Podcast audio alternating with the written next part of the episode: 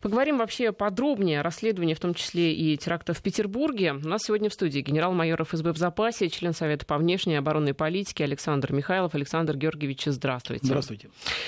Ну, давайте начнем с э, происходящего в Петербурге. Там сегодня суд арестовал первого, э, первого задержанного, первого уроженца Средней Азии из восьми, которых подозревают в вербовке как раз в запрещенные террористические организации.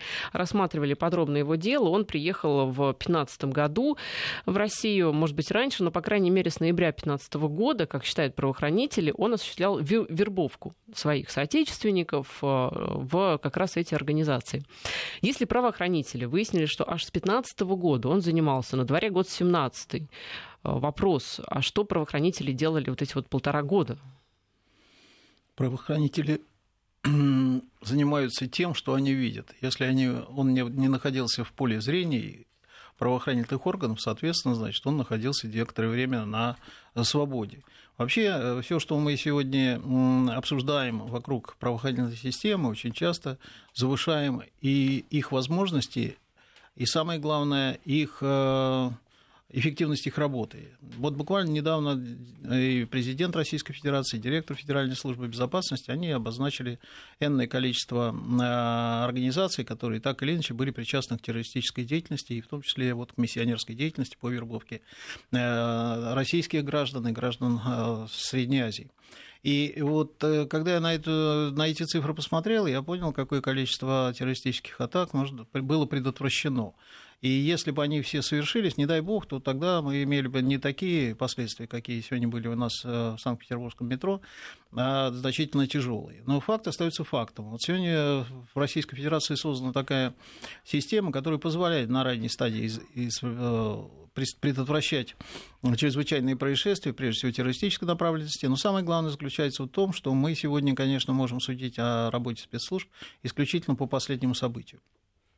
Но надо иметь в виду, что для того, чтобы они вели очень эффективную э, работу, то, соответственно, должна быть э, какая-то информация. Если информации не было, то, естественно, значит, этот человек находился в вольном плавании и мог совершить все что угодно, независимо от того, так сказать, э, сколько лет он пребывает и какой национальностью он является. Это очень серьезная проблема. Проблема впрямую находящаяся на стыке между обществом и правоохранительными органами и специальными службами, когда очень часто даже соседи или люди, которые хорошо знают человека, который совершил на сегодняшний день преступление, подозревали, а может быть даже предполагали, а может быть даже что-то и видели, но при этом они не информировали правоохранительные органы, в результате наступают такие тяжкие последствия. А почему не информировали? Ну, для, здесь очень э, много, так сказать, факторов. Первый фактор, может быть, не доверяли правоохранительным органам, такой факт бывает, да. А, с другой стороны, не придавали значения тому, что, так сказать, э, как ведет себя этот гражданин или э, преступник, э, не, не, не рассматривали эту проблему детально, не привязывали к возможным последствиям. Вот это очень серьезная такая проблема, которая, к сожалению, характерна для Российской Федерации, когда мы начинаем крутить кино назад, когда мы начинаем по результатам расследования уголовного дела выходить на каких-то там людей, и оказывается, что этот знал, этот видел, этот предполагал, этот предчувствовал да, возможности каких-то тяжких последствий со стороны конкретного лица, но, тем не менее, они не считали возможным по разным причинам, так сказать, информировать правоохранительные органы. Но здесь ведь, а, смотрите, какая ситуация. Можно ли, в принципе, здесь все а, ну, вот эти сигналы гражданам уловить? Вот, допустим, то, что произошло в Париже в прошлом году. Ведь там тоже эти люди, они готовились. У них тоже были соседи. Соседи наверняка тоже что-то видели, предчувствовали. И что, они тоже не доверяли правоохранительным органам? Проблема в том, что правоохранительные органы не доработали. Может быть, просто дело в том, что очень сложно все э, предотвратить. Конечно, сложно все предотвратить. Дело в том, что когда мы говорим вот о тех проблемах, с которыми сегодня столкнулась Российская Федерация, то есть большое количество лиц, э, скажем, исповедующих да, э, радикальный ислам, люди, которые, так сказать, заряжены этим радикальным исламом, они, может быть, не связаны с какими-то террористическими организациями, они просто являются некими носителями этой идеологии, и их мировоззрение построено именно на этом. И не всегда эти люди попадают в поле зрения э, специальных служб, потому что, ну, во-первых, так сказать, мы понимаем, что ислам это достаточно сложная субстанция с точки зрения даже оценки ее, да? особенно лицам славянской национальности, которые не, не знают, что такое вообще ислам как таковой, а что такое радикальный, тем более только могут о нем судить по каким-либо чрезвычайным происшествиям. Поэтому в данный момент мы э, можем просто констатировать, что э, требуется очень тщательная проверка, потому что э, сегодняшние э, наши поправки в Уголовный кодекс дают возможность привлекать к ответственности и свидетелей, и соучастников, а тут, может быть, и даже прямое соучастие. Потому что мы э, с вами должны иметь в виду, что человек просто так где-то не купит взрывчатку, да, он не может купить на черном рынке или еще где-то, да, значит, кто-то ему доставал, кто-то снаряжал это, эти взрывные устройства, кто-то подбирал детонатор соответствующий соответствующее для того, чтобы привести его в действие. Поэтому здесь вот э, расследование покажет очень многие узкие места. А, но я должен сказать, что мы вот сегодня вошли такой в, пол, в, пол, в пору турбулентности, да, связанной вот с террористическими атаками. Понятно, что мы очень долго говорили, что Россия имеет богатый опыт, а мы действительно имеем богатый опыт борьбы с терроризмом. А, мы говорили о том, что да, нами создана атмосфера такая, которая исключает возможность проявления террористического характера, но факт остается фактом. Мы вот с этим делом столкнулись.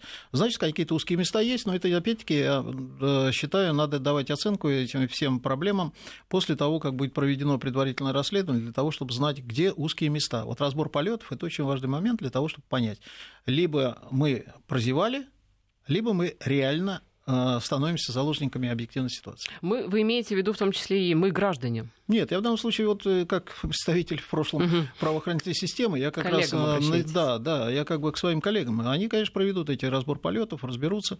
Я просто вспоминаю 1977 год, когда взорвал, произошел взрыв метро, приблизительно аналогичного содержания, только а, аналогичного характера, только там не было смертника. То есть там взрывное устройство, оно как бы было приведено с помощью часового механизма в действие.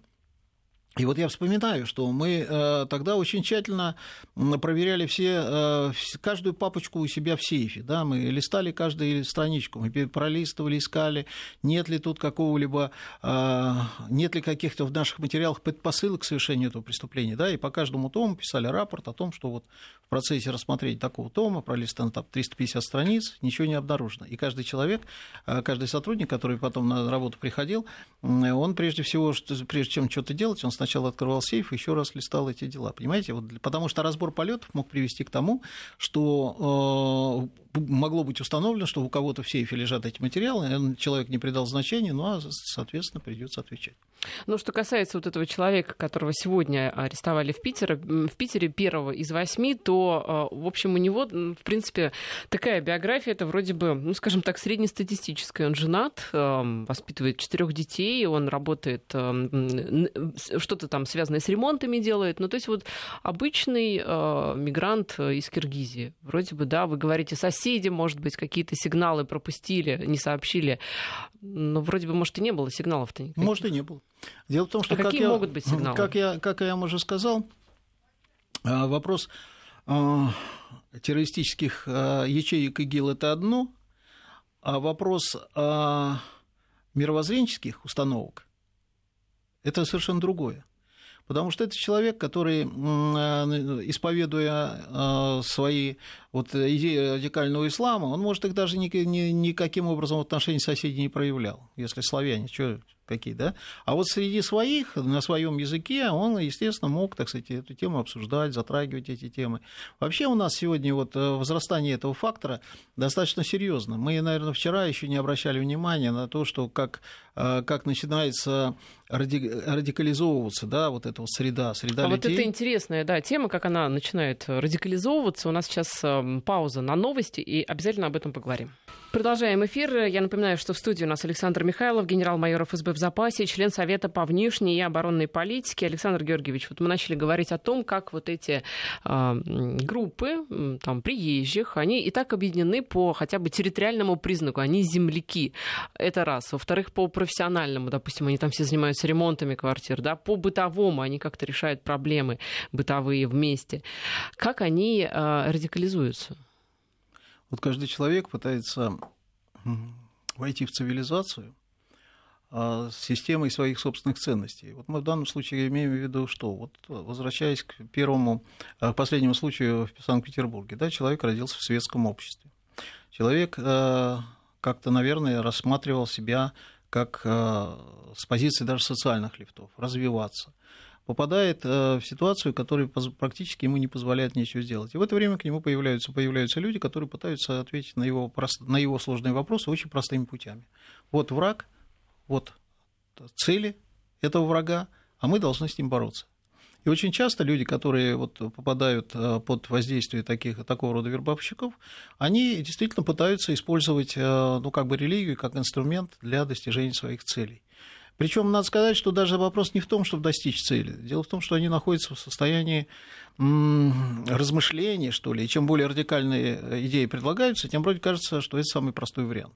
Поэтому вот мы с вами говорим про ИГИЛ. Вроде где ИГИЛ и где у нас, так сказать, наши радикалы? Где у нас, э, условно говоря, Дагестан? Да, безусловно, мы можем просматривать определенные там э, коммуникационные связи, да, но с другой стороны мы же прекрасно понимаем, что для того, чтобы человека э, переубедить, светского человека, воспитанного в светском обществе, в светской семье, переубедить и э, заточить его под религиозные, так сказать, причем такие радикальные ценности, это достаточно сложный процесс.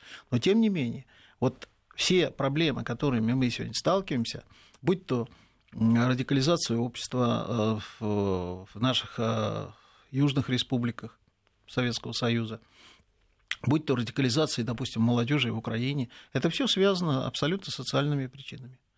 То есть в, одни, в одном случае они ищут ответы на вопросы через религию, пытаются вернуться, как, каким-то образом социализироваться, да? а в другом случае они через какой-то через протест, бунт и разрушение.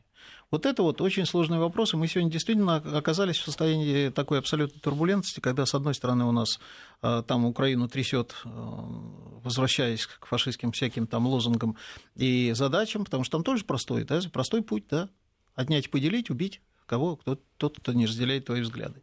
И то же самое мы имеем дело, так сказать, с нашими а, южными соседями, где действительно вот эти идеи начинают приобретать очень такой устойчивый характер, тем более, что сами идеи радикального ислама, они построены на так называемой справедливости, да, равенство всех перед Богом, равенство всех в социальном сфере и возможность, так сказать, э, реализоваться, если ты будешь, скажем так, придерживаться определенных э, религиозных взглядов. Вот это вот э, такая лакма, лакмусовая бумажка, которая позволяет нам определить человека, который, вот, так сказать, начинает исповедовать эти идеи. Ведь они очень часто эти идеи прорываются, несмотря на то, что они понимают, что с этими вещами делиться вроде как бы не нужно, да, тем более как говорят, с неверными.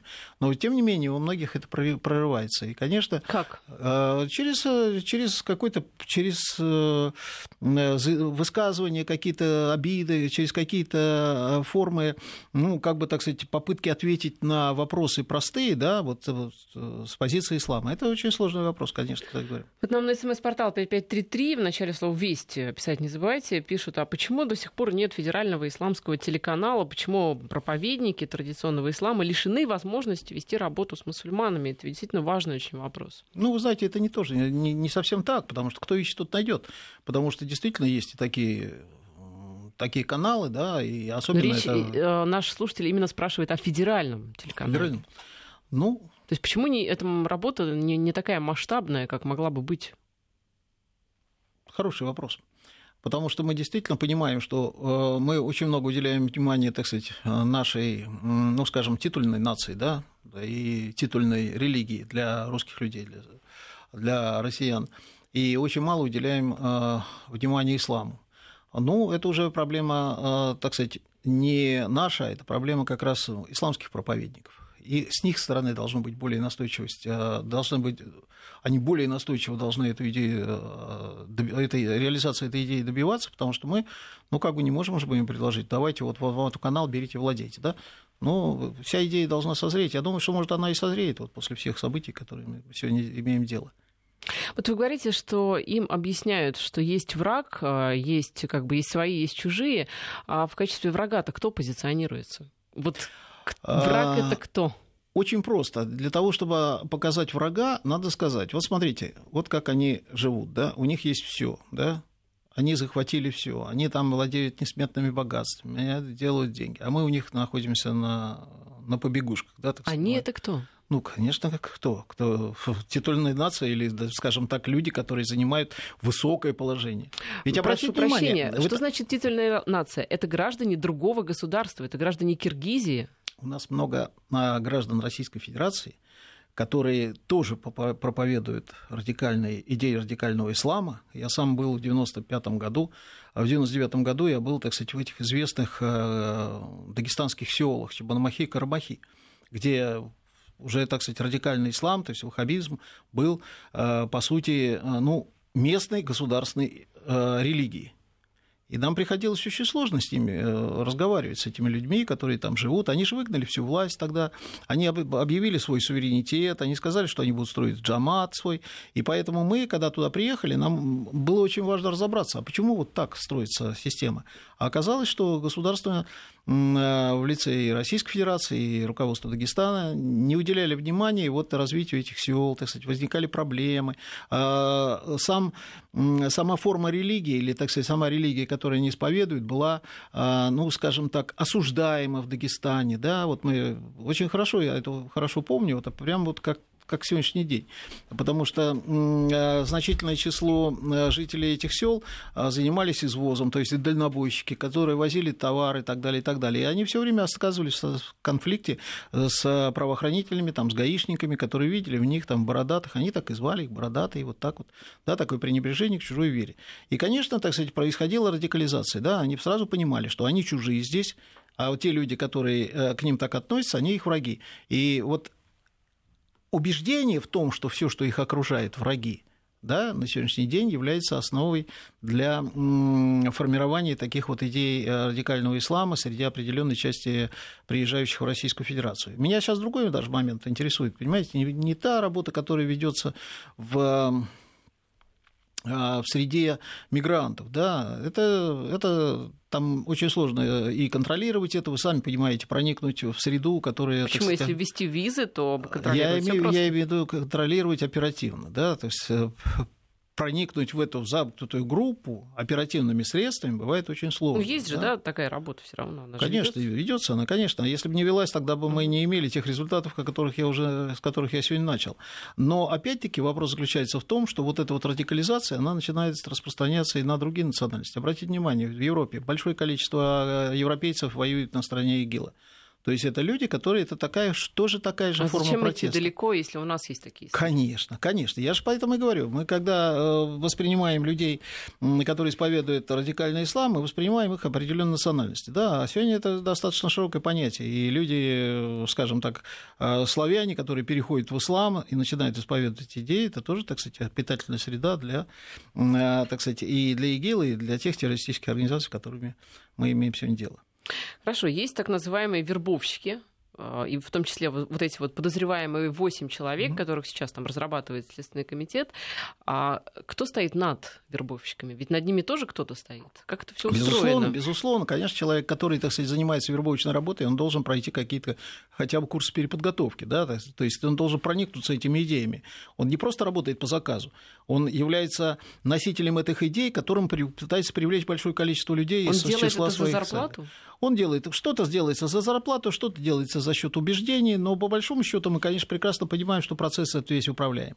Он управляем хотя бы уже потому, что э, Сегодня я очень не люблю ссылаться на эти примеры, но я вынужден это делать, потому что это факт.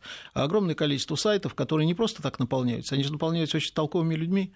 Там ведется очень тонкая, точечная пропаганда, связанная с привлечением на свою сторону большого количества лиц, оказавшихся в том числе и в тяжелом материальном положении. Да?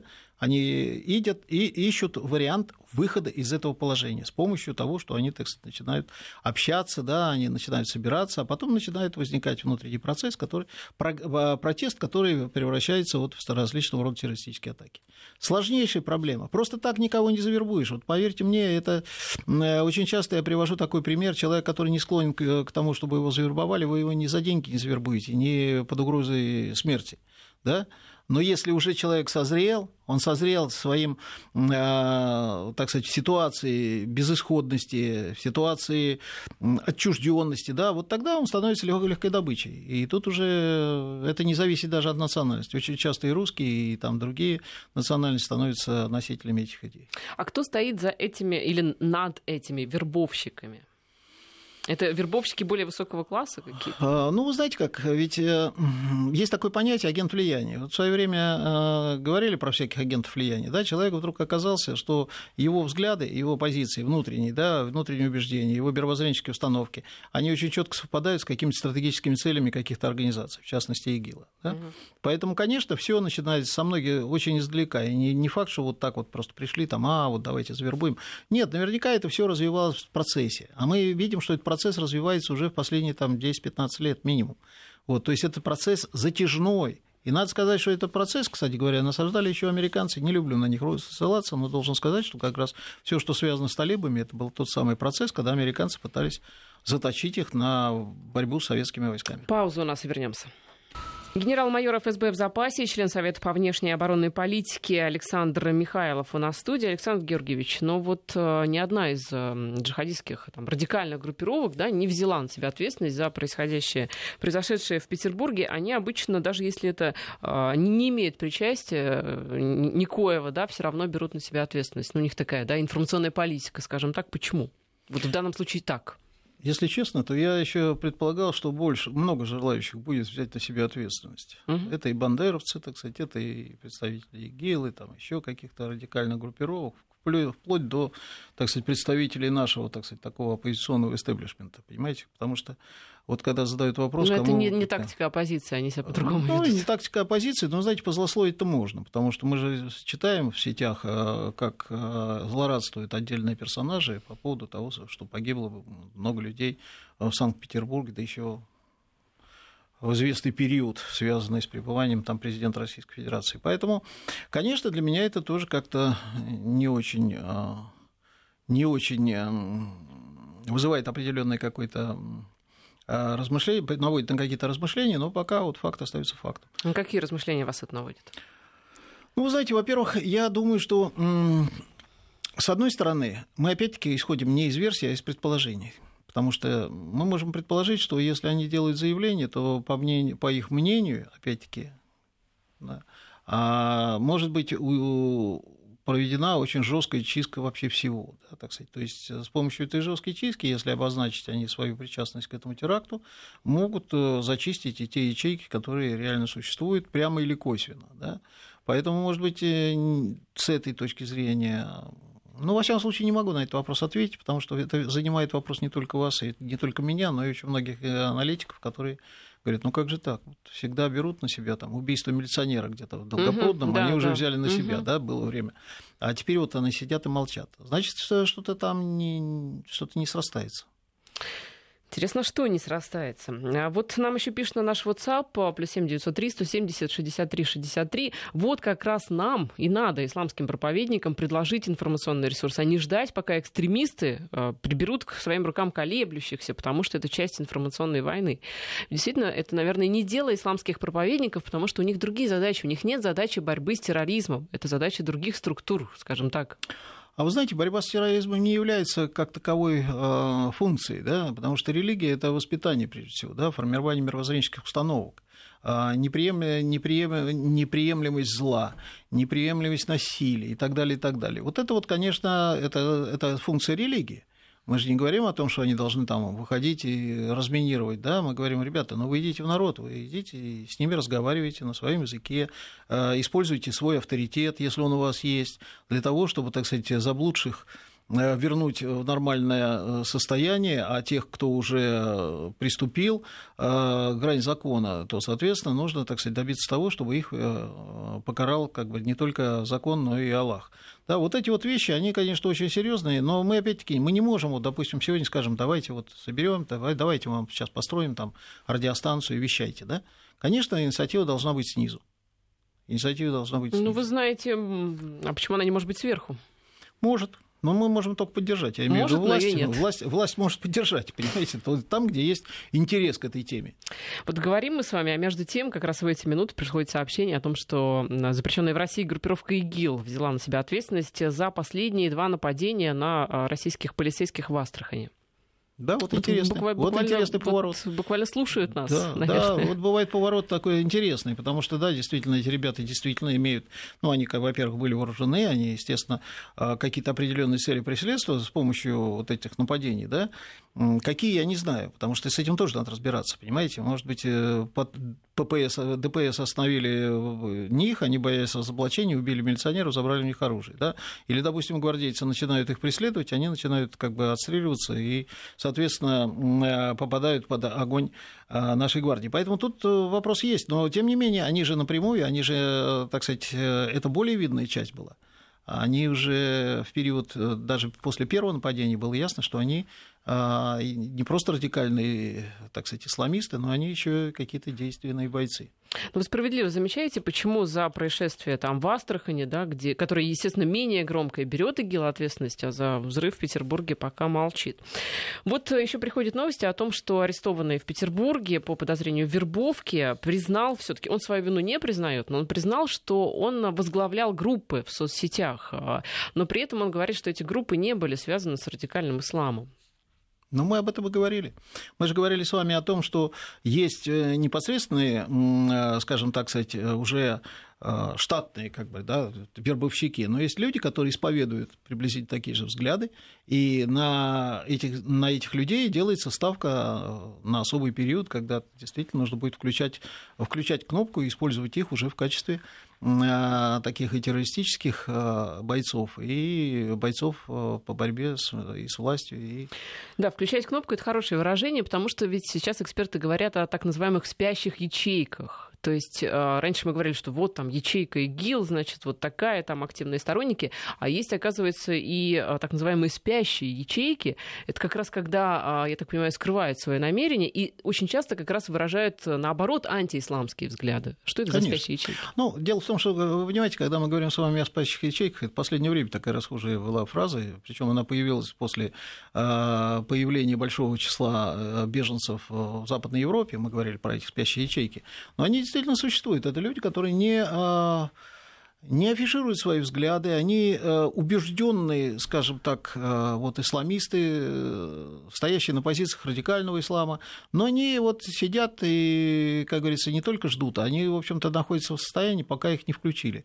Когда возникает какая-то криминал... критическая ситуация, то, естественно, они могут так сказать, начать уже действовать. Какая критическая ситуация, например, могла возникнуть в Петербурге в понедельник? Элементарно, элементарно. я не знаю, но вот что это может быть? Это начиная от, от нервного срыва, кончая, так сказать, визитом президента Российской Федерации и, Лука... и президента Беларуси в Санкт-Петербург. Это тоже элемент, да, это повод. Нервный срыв, вы имеете в виду кого-то из участников, да, этой ячейки? Да, приняли такое решение. Весна, так сказать. Созрели, созрели, созрели, пошли на этот шаг. И опять-таки мы с вами пока а, все это оцениваем, оцениваем очень умозрительно, потому как а, материал следствия должны показать э, не только сам факт, э, дать ему оценку данному факту, но надо еще и посмотреть на психологический портрет этого человека. Да? Какие мотивы двигали этим, почему он встал на эти позиции и так далее, и так далее. Это очень сложная проблема. Ну, с учетом того, что его нет живых, конечно, это еще ситуация осложняется. Да, но есть живых э, те люди, которых подозревают как раз в вербовке, и, возможно, они дадут э, какие-то ответы на вопросы, которых действительно... В том случае, если они с ним были связаны. Да, это, кстати, не доказанный пока факт. Связь э, с, э, с террористом-смертником действительно факт не доказанный. Спасибо вам за то, что ответили на э, некоторые хотя бы вопросы да, из той массы, которые у нас накопились. Ждем вас еще. Спасибо за разговор. Александр Михайлов, генерал-майор ФСБ в запасе, член Совета по внешней и оборонной политике, был на студии.